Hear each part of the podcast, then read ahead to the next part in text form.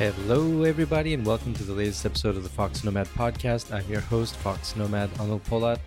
Welcome. I hope you're doing well. Got a lot of things to talk about today. Speaking about, we're going to get to some lighter topics. I know COVID is sort of on everybody's mind, so we're going to make it a little bit light by talking about the death of digital nomadism, plane crashes, tech, whether or not you should buy your tech now or wait. Got a lot of reasons related to COVID about that coming up India versus Pakistan. And finally, I'm going to leave it off with some tips from Pixar. So, rounding out a little bit light, but we're going to get into some things that uh, that I think are pretty interesting now. There's some pretty interesting developments both in travel and tech that I want to get to. But before that, let me go over some things. I don't know if you've seen uh, my latest blog post. It is on Plovdiv in Bulgaria. I recommend that you check that out and read it because it is yet one of another amazing set of places that are just sort of hidden gems that everybody in Bulgaria knows about, but most people outside of the country don't know about.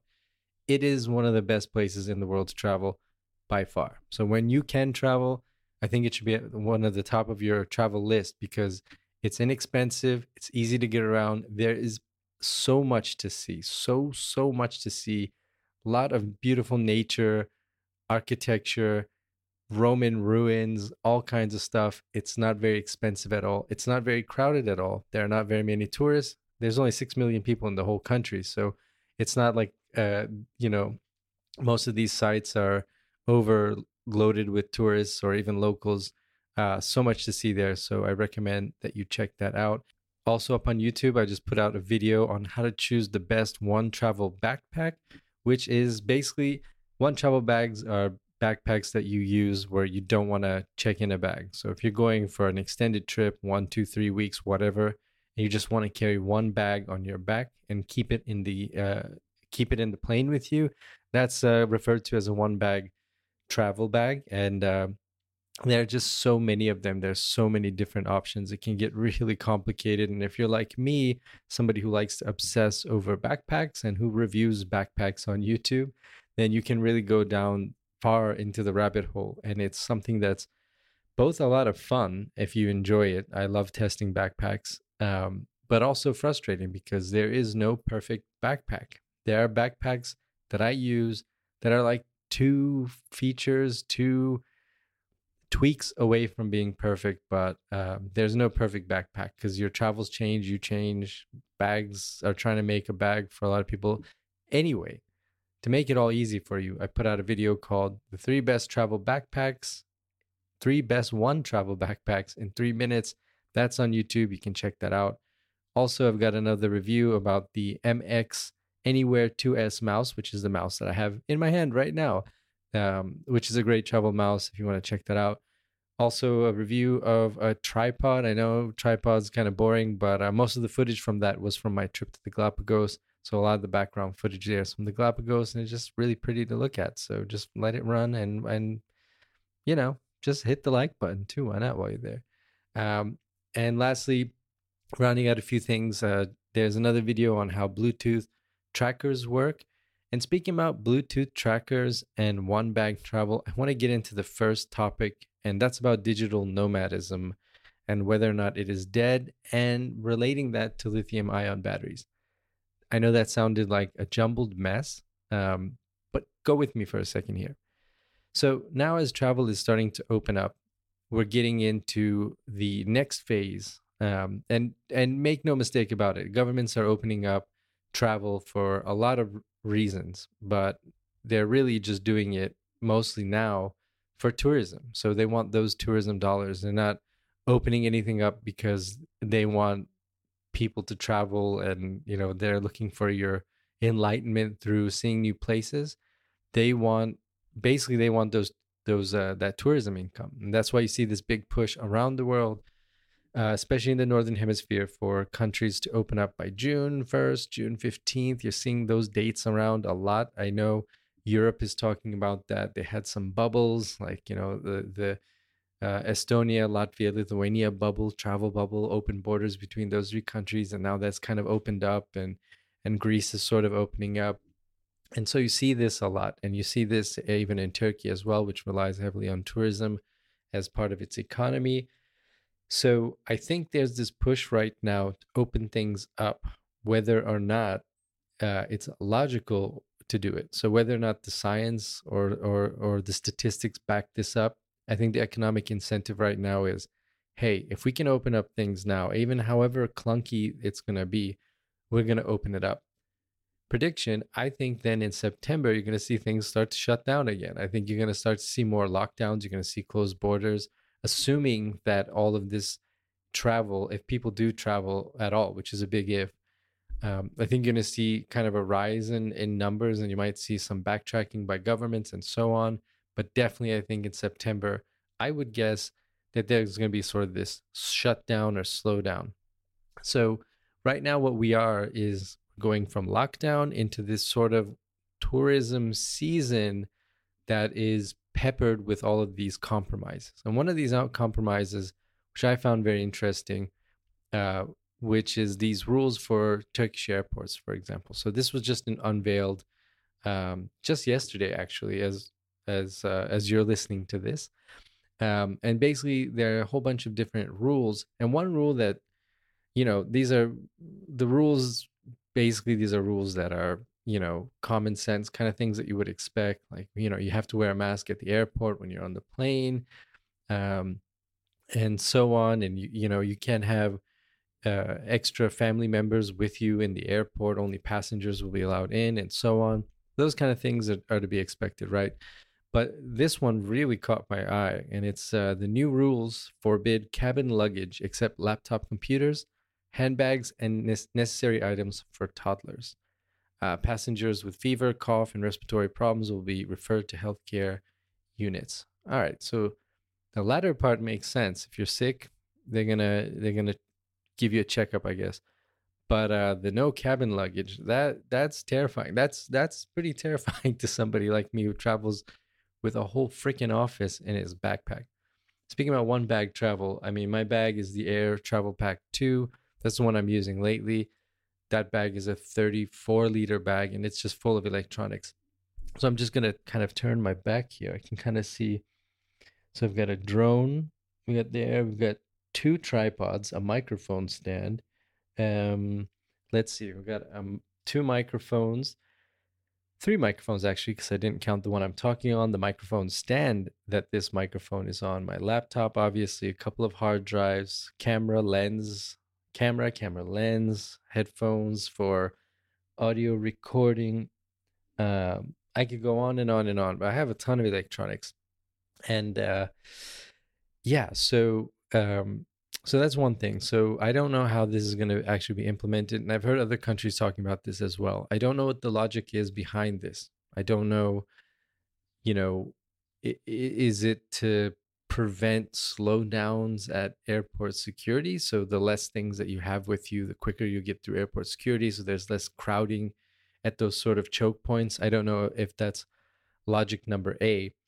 Um, but for somebody like me, and I think most of you, you know, I think most of us, this is going to be something that's difficult to deal with because, first of all, there are just practical implications. One, if I check, you know, I can bring my laptop with me. That's that's great. But to be entirely honest with you, of all the electronics I carry, my laptop is probably the one that I could secure in a suitcase. And I think it would do okay getting thrown around. I really do think so. I, I think of all the things I carry, especially now that, you know, most of us are using laptops with solid state drives or just carrying around tablets.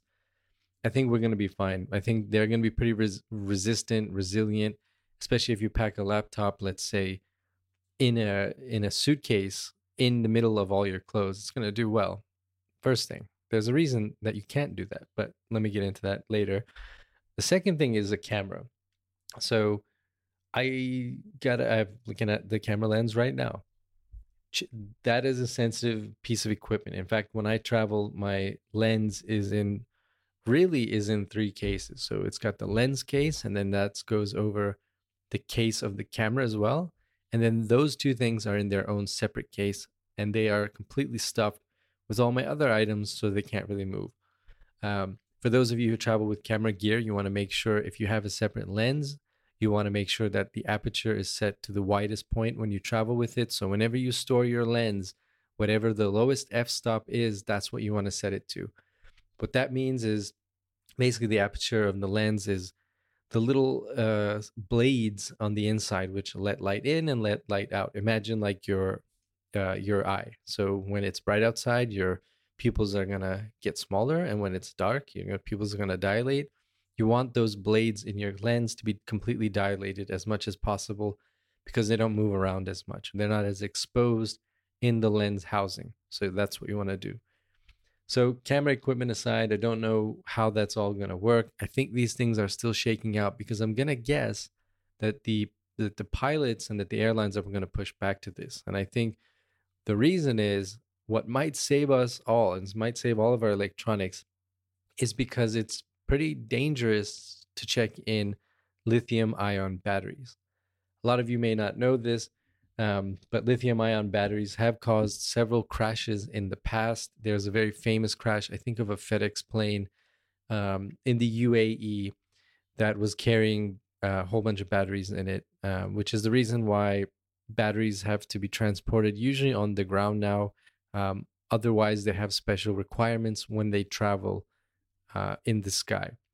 Um, so, going into that, they have uh, let, let me find this article here so this article from uh, consumer reports talks about the problems with stowing lithium ion batteries on planes now it's interesting that this article came out in march 2017 because that's when the us us uh, banned due to terrorism concerns it it banned um, it banned electronics from the cabins of most US bound flights. So that meant is we're kind of a situation where we're in now. It said the don't the Ho- Department of Homeland Security announced Tuesday that laptops and other large electronics won't be allowed in the passenger cabins of nonstop flights to the U.S. from 10 Middle Eastern airports and North Africa, so on and so on. Right. So this is two or three year old news. However, the interesting thing is, so the issue has been studied extensively by aviation safety experts over the past few years, and there is emerging an emerging body of opinion that yes, it is somewhat safer if laptops and similar devices are kept in passenger compartment rather than the cargo hold. Why?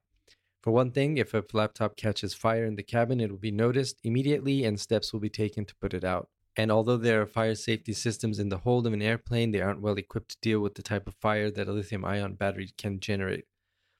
There's a balance here, says John Cox, a former pilot and CEO of Safety Operating Systems, an aviation consulting firm. As we put lithium ion batteries in cargo holds, they are no longer in an area where the crew can deal with them if they do catch fire. And the fire suppression systems using only uh, the common halon, which is a, a fire extinguishing system, have not proven to be effective on lithium ion fires. So that's one of the main reasons. So if something starts to catch fire, especially a lithium ion battery, the automatic systems are not going to put that out by the time anybody notices because it's in the cargo hold. It can be a major, major problem in the sky. So if you have a cargo hold with numerous lithium batteries, once one goes and starts heating, it can propagate to further devices, Cox said. You have this reignition. Cox adds that the FAA in a very, very difficult is in a very, very difficult situation uh, he said, I would like to see the risk analysis, but at this point, I think we've mitigated some risk and introduced some other. Um, and then going on to DHS has declined to explain why it believes storing these devices in checked luggage will improve uh, safety. We're not able to talk about the specific details of the security requirements. Um, but lithium ions are a known safety risk, says Karen Walker, editor in chief at Air Transport World. If they catch fire, it's very intense heat, and fire and aircraft don't mix very well. Um, last thing that says battery malfunctions, according to consumer reports, da da da da da, is usually because the membranes that separate the charges in the battery are breached. A violent burst of energy causes the battery to reach temperatures approaching 1000 degrees Fahrenheit, potentially destabilizing nearby batteries, creating a condition known as thermal runaway. The frequency of fires is quite small compared to the number of batteries in use, but it's still a potential hazard. An expert on battery science he adds non rechargeable batteries such as AA and AAA you might find in remote control do not po- pose the same threats. So, given that most of us are traveling with lithium ion batteries, that's going to be something of a concern. Uh, I would I would be interested. I'm gonna guess that's why they are allowing laptops to be kept in the cabin, so in carry-on baggage. I'm guessing, but that doesn't. What about things like other lithium-ion batteries for like a drone, for example, or for a camera? Yes, those batteries are typically a lot smaller than a laptop battery. A laptop battery, the maximum that's allowed is 100 watts, which is a fun fact, which is why the 2019 16 inch MacBook Pro has that size battery. It's the maximum battery you can fly with, the largest capacity battery, 100 watt battery. There you go. So most of the other batteries that you travel with are going to be smaller and not pose as much of a risk or hazard, um, but they they still can. Um, so it'll be interesting to see what happens with all of that. And uh, for for those of us, for many of us who rely on our carry-on bag uh, to supplement what we do check in as well. If if you travel one bag travel, I don't. This is gonna really make it difficult for you to to travel. Uh, so I I don't know what the compromise is gonna be. I don't know how that's gonna play out, but I think you're gonna have to probably get in something to check in. You have checked in luggage, and then you know then you're gonna have to. If you already do that and you rely on your carry-on bag, you're probably going to have to combine that with another suitcase basically to offset what you would normally carry in your carry-on bag.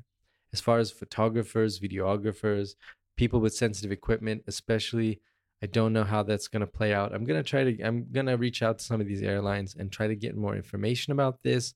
Hopefully, I would say you would be able to keep, you know, as a quote handbag, you'd be able to keep your camera in there and then maybe check like if I'm going to sacrifice some equipment Oh boy. Uh I guess it's gonna be the the drone. I guess the drone I'm gonna have to send that in, in the checked luggage. And also on top of all this, hope nothing gets stolen. Um, in all my years of travel, I've only had things stolen from me once, and that was when I put in some electronics in checked bags.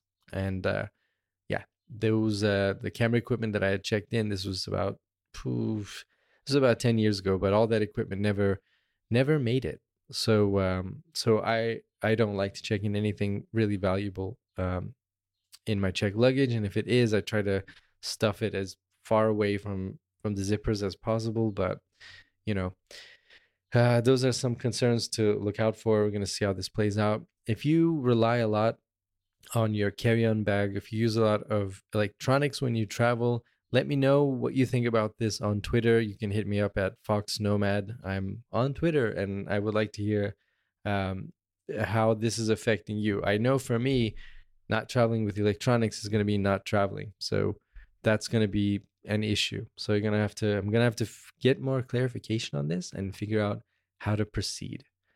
So yay, fun times to look forward to. But uh, hopefully, our lithium-ion batteries will will save us. Uh, who would have thought? A fire hazard might actually make it more comfortable for us to travel in the near term. So, anyway, that's that with batteries. And I was going to talk about digital nomadism being dead. But for now, let's just say that lithium ion batteries might help us at least to move with a lot of the stuff we've traveled with in the past. And I'm going to save that deeper discussion for an upcoming episode but next, I want to get into some tech, talk about how this is affecting tech and whether or not you should buy some of the major releases that are coming out from all kinds of manufacturers now or whether you should wait in a moment. All right, so we're back. And one thing that I've been thinking a lot about and I've been getting a lot of questions about is hey, this is a great t- time to buy tech. Should I buy tech right now?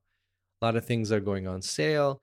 Looks like you know uh, manufacturers are putting out even apple oh, apple even apple put out the iphone se which is like $400 they put out the macbook air which is $1000 i mean okay those may not be cheap uh, products for in the grand scheme of things but when you think about apple th- those are quality products that they put out at very discounted prices compared to what they've done in the past. Even apple is kind of getting into the game into the into sort of the budget market. And I don't know if that was usually those decisions are made way before a product is released. You know, the price point because obviously that goes into what they're going to manufacture and so on. But it hit at a really, really good time. And DJI just put a whole bunch of their products on sale. They just put the DJI Osmo on sale again. So the DJI Osmo sale with its kit is about $250 right now, which is such a good such a good deal and that camera just keeps getting better and better and better and they just put out DJI Mavic Mini which is also oh sorry not the mini whoops brr, reverse uh, they just put out the DJI Mavic Air 2 which is probably the best drone they've really put out you know and the price point of that is also great if you're a Mavic user the Air 2 is going to be one that you want to take a look at. So, with all this great tech coming out, especially from these big companies who make very popular products, is this a good time to buy? Now, I think yes and no. Let me go with the yes. Typically, the beginning of the summer season, especially for camera gear, is the is a is sort of one of the sweet spots of the year to buy these kind of things. First of all, because a lot of those camera companies a lot of the sales happen before people travel. So before the summer tourism season, those things go on sale. That is because a lot of products come out in September, October, November. So you'll see that uh, release cycle toward the end of the year. You'll see iPhones coming out end of September ish. You'll see Google's phone coming out at the end of October. Usually they'll put theirs out. Um, usually, if there's going to be a big sort of camera announcement. GoPro usually does that in September. So there are these kind of predictable release cycles. DJI is a little bit separate because they they just put out products on a sort of a non-consistent basis. So the DJI Osmo Action came out uh, June 2019, so June 2000 last year, and it doesn't seem like a new one is going to come out in the fall. Is my guess. And same thing with their drones. Like they put out a drone, and you know the the distance between the Air 1 and 2 was almost two and a half years. Same thing between the Mavics, that was about 18 months. So, um, but there are these predictable release cycles. So if products come out at the end of year, November, September, October, then by May, those products have been out for a while. That's when they typically go on discount. And the same thing is happening this year. However, the products have gone on more of a discount. Very interesting. So you look at these Apple products. Apple had the MacBook Air out for thousand dollars, and then they put it on sale, hundred dollars off. Now that was the educational discount, which they usually have some sort of educational discount. But then they gave that discount to everybody for a while. So then it was just hundred dollars off for anybody. So even Apple is into this game. So you might be wondering, is this a good time? These sales are really good. They're even better than normal pre-travel season May technology sales. I would say this the yes part of that is this is a good time. If you really need a piece of gear, if you need electronics, this is a good time. For Apple stuff, I'd wait till June 23rd because the 22nd is WWDC, the developer conference. They're going to announce the latest version of iOS, macOS, and sometimes they announce a new product. I would wait for that. We're still kind of hoping I, I think those hopes were a little bit dashed for a 14 inch MacBook Pro because the 13 inch was just kind of refreshed, but we're still kind of waiting. There haven't there haven't there were rumors and then the rumors went away. So I would wait for that, especially if you're looking at laptops. But it's a good time to buy right now. If you need something, you're not gonna you're not gonna regret it by getting it now in terms of price. I would say this though, because of all the production delays from all these companies because of COVID and all the factories shutting down all over the world, we know that the production for a lot of companies, and I covered that on a previous episode of the podcast, has been slowed down by about two and a half to three months. We know that different, you know, when you make a laptop, for example, you don't necessarily get all your parts from China. And some of are made in Japan or Korea or US or wherever and so the factories might be working in one country but not up to you know running up to running or not 100% um, steam already in, in another country and so there's this slowdown so a lot of the tech products and even apple's iphone in, in the fall is probably going to be pushed back that's what they've kind of alluded to as well which means depending on what kind of disruptions we get now it seems likely that a lot of products that were going to come out in September might get pushed back to November. Even into December are some rumors for a couple of major manufacturers Samsung, Apple, all those guys. So, given that, we're going to start getting into this shopping season, and we don't know how busy the shopping season is going to be. This economic hit is going to mean a lot less people are going to have uh, disposable income to be shopping with. All of these things go, hmm, I'm company A, big company A, and uh, we know that you know people are spending less. Okay, we know that our new product is not going to come out until way late in the year when most people have already bought all the things like gifts that they were going to buy for the year which means i think september october depending depending uh, big if depending on those production delays if those delays really do push products into november and december those september and october deals are going to be really good really really good normally that's a, normally end of august is a good time to buy stuff. A lot of people last year were screaming at me for getting the gopro 7 right before the right when the gopro 8 was announced. They were like yeah you should have got that you know like i was like hey i knew that the latest gopro was going to go on sale because the 8 was announced. It was a hundred dollars cheaper like boom instantly hundred dollars cheaper I don't need the latest and, and newest thing. And and it turned out to be a good decision because the eight has a couple of things that I just don't like about it. So there you go. So that worked out.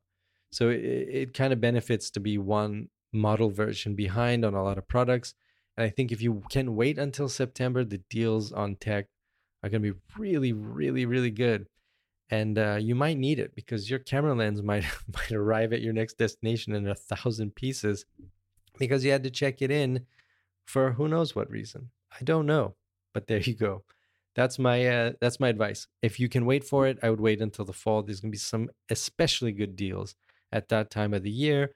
I don't think you should be scared about the iPhone 12. I don't think you should wait for the latest and greatest and the newest products. I think you should really hit that sweet spot September, October. Some really good deals are going to come out we'll have a very good indication. I'm hoping there will be some sort of update at WWDC, which I'll be either live streaming or there's going to be a podcast out about WWDC like right as it happens. So you can listen to that and get my thoughts on that. So there you go. That's about tech. Uh, I'd say wait September, October. You have some really, really, really good deals, especially on accessories like cameras and stuff. Big purchase items, laptops. I'm going to guess that that trend is going to be more gradual. But come August, September, October, you, are going to see those prices really drop, especially on uh, camera gear and uh, and some phones as well. All right, so now that we've talked about that, talked about not being able to check in your bags on a plane, and then now we've talked about the tech that you're going to buy for a good price and have to check in on a plane. Let's talk about turbulence and uh, turbulence crashing planes. All right, so this might seem a little bit crazy topic to talk about, but if you are, you know, nervous about flying, I, you know, I think reading more about plane crashes can help because you realize most crashes are sort of the thing that takes. Uh, there's a book called The Survivor's Guide, most crashes, I think the average takes like seven things have to go wrong pretty much at the same time for that to happen. I don't know, it makes me feel kind of better. Uh, it might might just horrify you, but but keep listening anyway. I came across this thread which goes over some advice, uh, which goes over a question. So this was on Ask Science on Reddit. Um, and this is something that I've read in, uh, I believe it might even be the Survivor's Guide. But basically, there's no amount of turbulence that can crash a plane. So you hear this, you might have heard this anecdote. Don't be scared of turbulence. There's no amount that could crash a plane. So here we go. Let's get into the science of this. Is this true or is this not true? Um, also, just just a note as far as turbulence goes, when you're on an airplane, I wrote an article about this about a year ago. That most of us think, you know, when when you feel that drop in your stomach and you're going down, that you've dropped like a couple hundred feet. When in actual, most most of the time, turbulence is an average of five, five maybe ten feet. That's the average. Um, at the worst turbulence is about 100 feet. But usually, when you start to feel that drop, you fall in about five feet. That's when the drop starts to, you start to feel that in your stomach. Um, the reason it feels so intense is because you're going so fast. So it's like hitting a speed bump at like 300 miles an hour. you know, normally the speed bump is is not going to be that that uh you know that violent of a whatever reaction but when you hit it so fast that's what happens and same thing in a plane you're going you know five six hundred miles an hour you hit uh, a different air pattern or whatever and then you hit that bump at you know even if it's a meter or two up or down you're going to feel it because you're going so fast and that's the reason for that. Now whether or not turbulence can crash an airplane or not uh, this is the answer. This is a good answer with a lot of statistics and articles and it says it would be extremely unusual for an airplane to suffer a crash as the result of atmospheric turbulence, but it has happened before at least once in the past. This was in 1966. A Boeing 707 flying near Mount Fuji hit a strong atmospheric turbulence associated with the near air movement, the movement of air, sorry, with the movement of air near the mountain and broke up in flight, presumably because the gust loading was so severe it ex- exceeded design limits. In a more recent incident, 1993, a 747 encountered severe turbulence as it approached Chugach Mountains. Immediately after departing Anchorage, Alaska, and suffered severe enough loading that an engine and an engine pylon were torn from the aircraft. Nobody was in- injured. That is that's incredible. like to have an engine and the whole pylon just ripped off a plane in flight and they land safely and nobody's hurt amazing. Um, so it goes on and says it is significant that both of these incidents were suffered by planes designed and built in the 1950s through the 1970s. At that time, aircraft design was not as well informed as it is today. It was not possible to apply realistic wind loading associated with turbulence and to do detailed stress calculations over the entire airframe to ensure that there would not be a failure.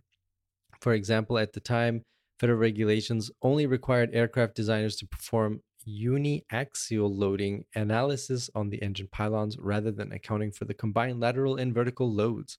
If you can tolerate X force vertically and Y force laterally, you may not be able to tolerate the simultaneous application of both loads. Modern aircraft are designed and coupled aerodynamic structural solvers, so designers can apply arbitrary flow and field and structural response I'm just going to throw this in there, but uh, you know, as a computer guy, I, am to say that the advancement of computer simulations and calculations probably has a huge part of that. So you can run all kinds of scenarios and simulations and calculations using computer simulators, basically. So the more processing power you have, I'm to guess that that that's been a significant, really big change since at least the 1970s. By far, the most significant hazard associated with atmospheric turbulence in commercial aviation is the risk of injuries to passengers who are unsecured. Turbulence is the leading cause of injury in non fatal aircraft accidents in the United States. About two thirds of those injuries were suffered by flight attendants rather than paying customers.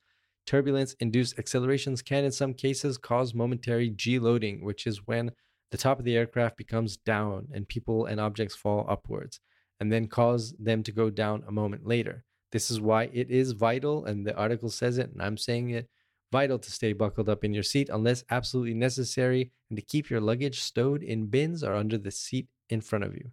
Very, very, very good advice. Rounding this out, this topic out, atmospheric turbulence is not a major structural hazard to the aircraft, but aircraft turbulence wake can be. There have been a few recent incidents where planes have encountered the wake and suffered structural damage as a failure and result. 2017, a business jet encountered the wake of an A3 A380 wake at cruise altitude and rolled several times and dropped 10,000 feet before the uh, pilots recovered control. Amazing. Again, amazing. Uh, this small business plane hits the wake of an A380, flips a whole bunch of times, falls 10,000 feet, and the pilots recovered the plane. Like, amazing, amazing for the plane, but amazing for the pilots. Um, I'm always just really, uh, you know, I'm a sort of in awe of, of pilots in general. I, I think they they don't get enough credit for doing an amazing job, um, except when they're put in especially uh, terrifying situations. Uh, in 2013, small aircraft encountered the wake of a narrow body commercial airplane, an MD 80, and broke up in flight either as a result of the wake or the pilot's reaction. Fortunately, wake turbulence has been recognized a hazard since early 1970s when a combination of much larger aircraft being introduced into more crowded airspace caused more encounters. So a lot of regulators established requirements with wake turbulence that require that reduce the frequency of serious wake turbulence. Um, basically, by keeping it, the, you know, wake turbulence is the wind that the the jets of a plane leave behind them. You know, so this is the, their exhaust coming out. So to get around this, uh, regulators have specific distance and time um, measurements between them. I think it's typically usually about three minutes of distance or about six miles, which is about what 15 kilometers or so, depending on the size of the aircraft and, and the aircraft zone and, and the levels and all that. But you, you basically have to keep this, you know, big distance between planes of different types so that they don't run into the wake from the engines of, uh, of, of each other and cause turbulence. So I think that kind of answers the question. I think uh, there's not really a significant amount of turbulence that could take down a plane these days because planes are just built and designed so much better to handle turbulent situations. Um, so I think that's one thing. I think wake turbulence is something else. It's unnatural, but uh, that that's dangerous.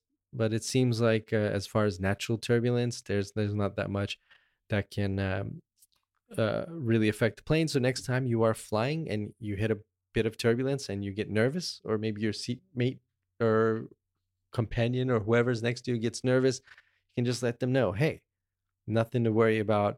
All that bumping is only about like five, you know, like a meter or two down, just kind of bouncing up and down. And in turbulence, I don't know if you know this scientific fact is tied to when you get your meal because I don't know if it happens to you, but every time I'm served food, there will be turbulence. I don't know what it is, but there must be a connection somehow. Either way, hope that makes you feel better about flying, makes you feel safer about flying, and makes you maybe excited to even experience turbulence. You might even be missing it because we haven't been traveling in, in so long, you know, in two months. All right, there you go. Thanks. Um, all right, there you go. Thanks. I don't know. That didn't make sense. Anyway, that's it for turbulence crashing planes. Um, now I'm gonna play you in the next segment a clip on a on a video I put out that was uh, not controversial at all. So that video was the India versus Pakistan compared, traveling in those two countries. So I put out a video about that. I I recommend that you take a look at it. I've got a couple of follow ups to it that are coming out in the next couple of days. Um, it, it was it was a question I was asked a lot. It was a question that was in my mind a lot. I've been to India almost 20 times. I went to Pakistan for about a month earlier this year. And it was hard not to compare the two countries in my mind because when I think of India, I think of Pakistan. And when I think of Pakistan, I think of India.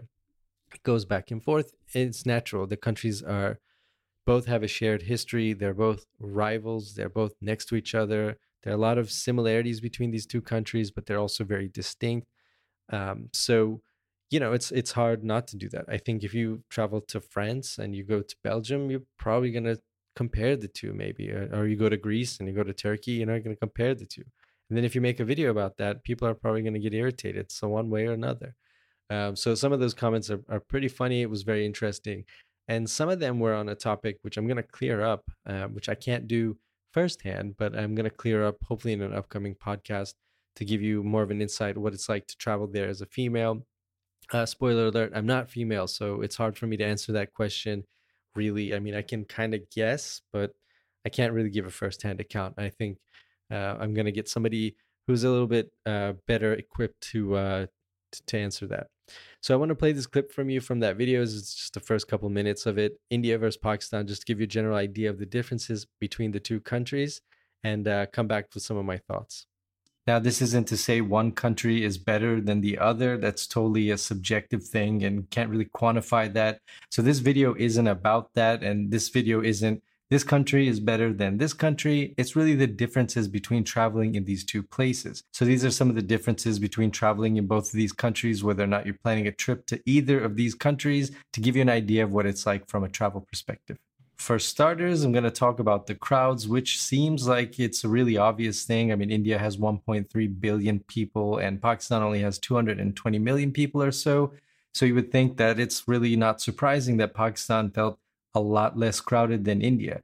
I think what's really confusing to a lot of people is when you get to India, it's really, really crowded. Just pretty much if you arrive in one of the big cities by flight, then you get out of the airport, it's just going to be people pretty much everywhere. In the cities, it's like that as well. Whereas in Pakistan, although you do have cities that have a lot of population density, they don't feel as crowded. And that's because, well, one, there are less people, but two, the roads are a lot wider. So these wide roads give you a lot more space to move around. And because of that, it doesn't feel quite as crowded. So it's not quite as intimidating as it can be in India when you're surrounded by crowds. And when we're talking about crowds, it's not just people, it's also animals, all kinds of motorbikes and rickshaws. You have motorbikes and rickshaws in India and Pakistan, of course, in both places. But when it comes to the animals, you've got in India, you can have dogs, cats, pigs, cows running around, monkeys, all sorts of things. And that adds an extra element to making it feel a lot more crowded than it might be otherwise. In India as well, you're more likely to encounter other tourists, whereas in Pakistan, you don't really come across other tourists too frequently. India has a much more developed tourism industry because it gets more tourists. So those things kind of go hand in hand more tourists, you get a more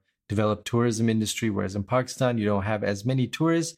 So, not that well of a developed tourism industry. That means if you're the kind of traveler that takes a lot of tours, or you more or less like your trips to be planned out for you before you arrive at a destination, India is, in that sense, a lot easier. Pakistan, because it doesn't have as well of a developed tourism industry, means it doesn't have all those tour packages and all those different options that you have in India.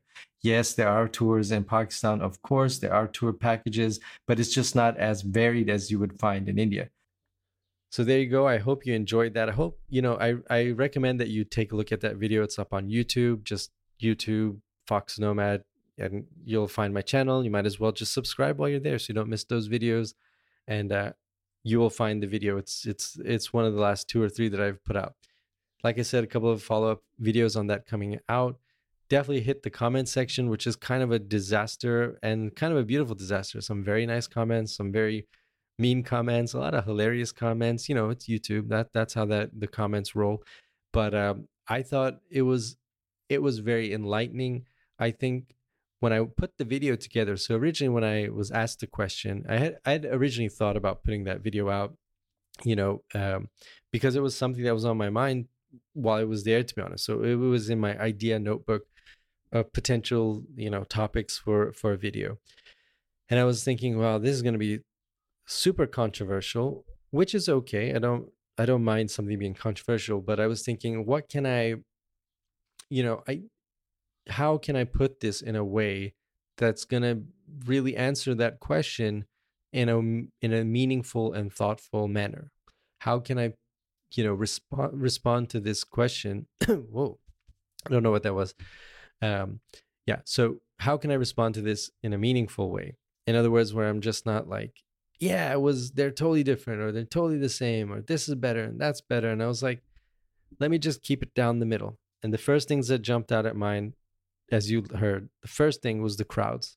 And I think, you know, when you visit India for the first time, just the number of people there is just gonna really blow you away. I don't care if you're from New York City. In fact, I've met some people who are from New York City when I was in Delhi a couple months ago, and uh, even they were like, this is this is pretty uh, hectic you know on your first day yeah it's it's pretty crazy. It, it makes new york look like uh like uh, alaska you know what i mean? So uh yeah so it's really crowded. I think that's something it's really interesting to see. You're just like wow there are really probably are a billion people here. You you, you don't you wouldn't you don't question it. You don't go huh you know? You think ah oh, a billion people that's probably not going to be that you know that um uh, what do you call it, apparent that there's that many people there, but there are.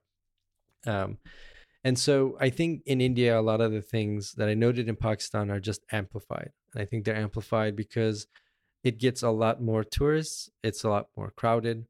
I think um, those two things really sort of set them apart. Um, as as far as really at the core of travel, though, like if if you talk about the differences, and I think a lot of people picked apart the specific differences in there. I think when you look at the core, what is it like to travel there? I think both are just great places to travel. I think they're both just amazing adventures. India is well traveled. So there are a lot of travelers going there. You know, it's a very popular, you know, it's a pretty popular destination.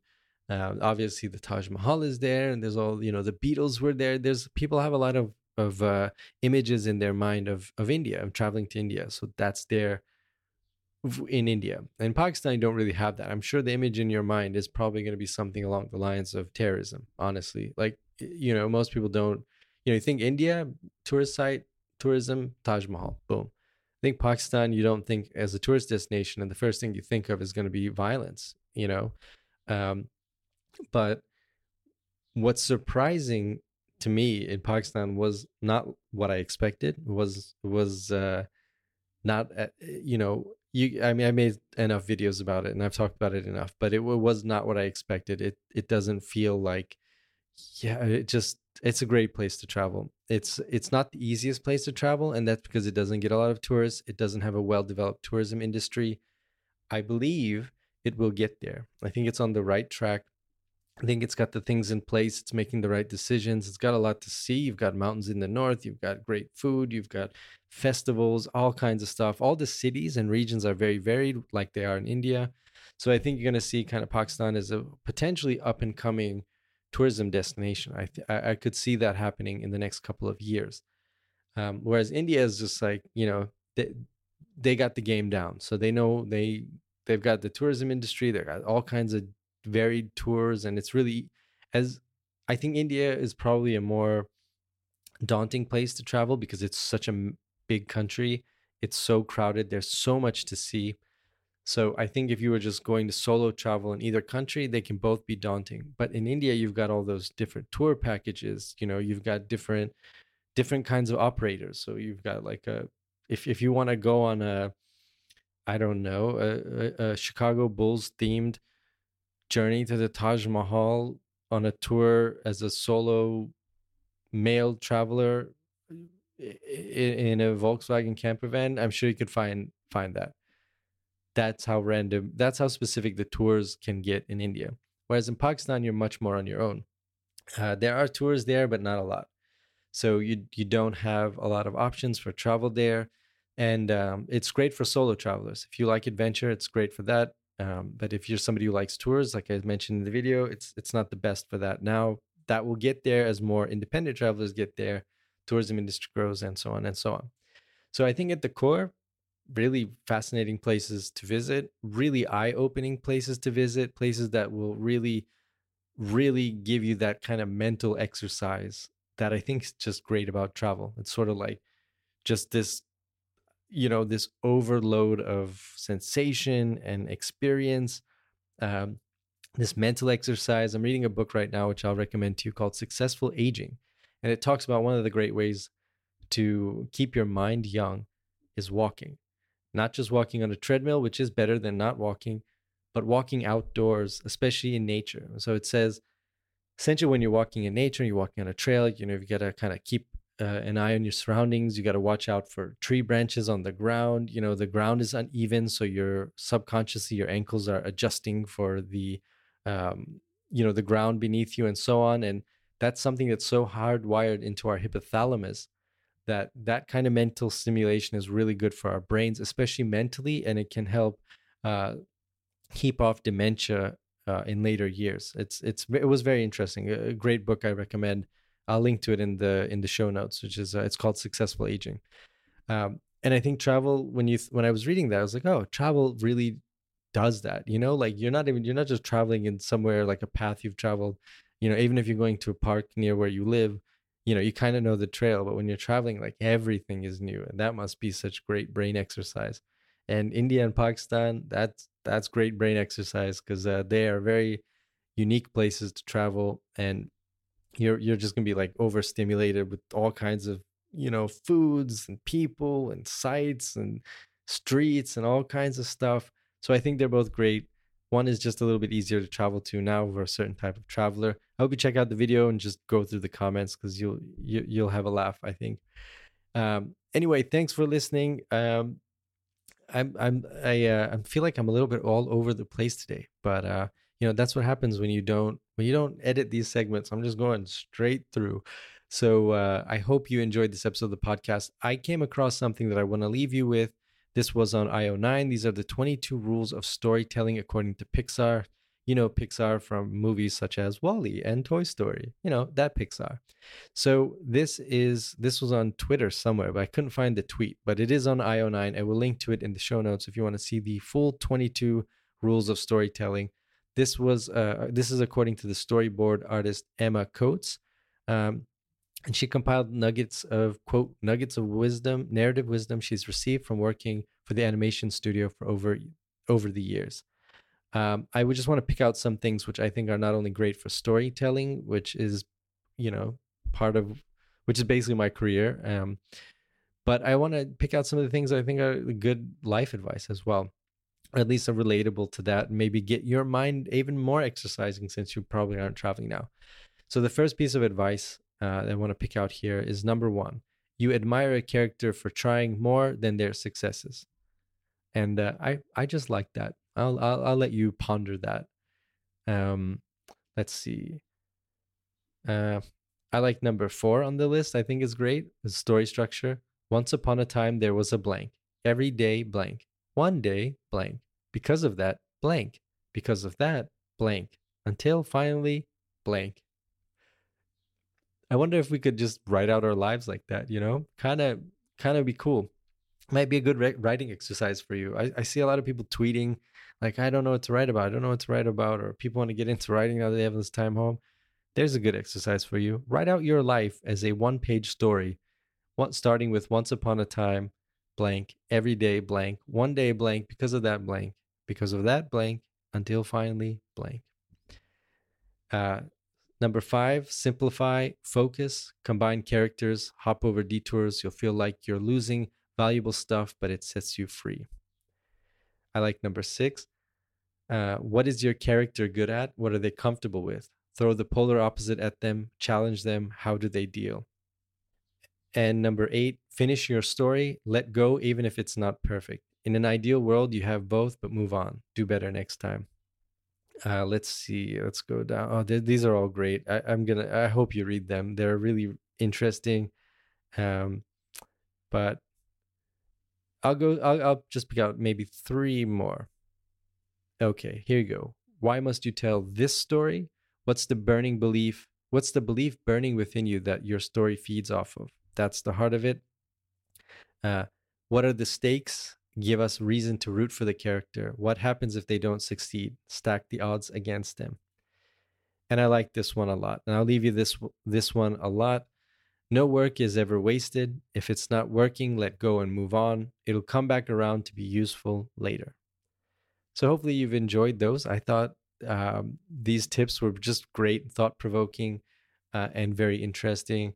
Um, thank you very much for listening to this episode of the podcast. I got to remember to, to ask you to do this at the beginning of the podcast. But if you're still listening to this, please, if you haven't already, leave a five star review wherever you're listening to this. So, if it's Apple Podcasts, Spotify, Google Podcasts. Leaving those five star reviews is a big help to the podcast. Earlier in the year, we hit the top 50 and 200 in Apple Podcasts in tech. That was absolutely incredible. But uh, if you want to help the podcast, five stars uh, in wherever you're listening to this would be a massive help. Thanks very much for listening. Um, hope you have a great next couple of weeks, and I will catch you in the next episode.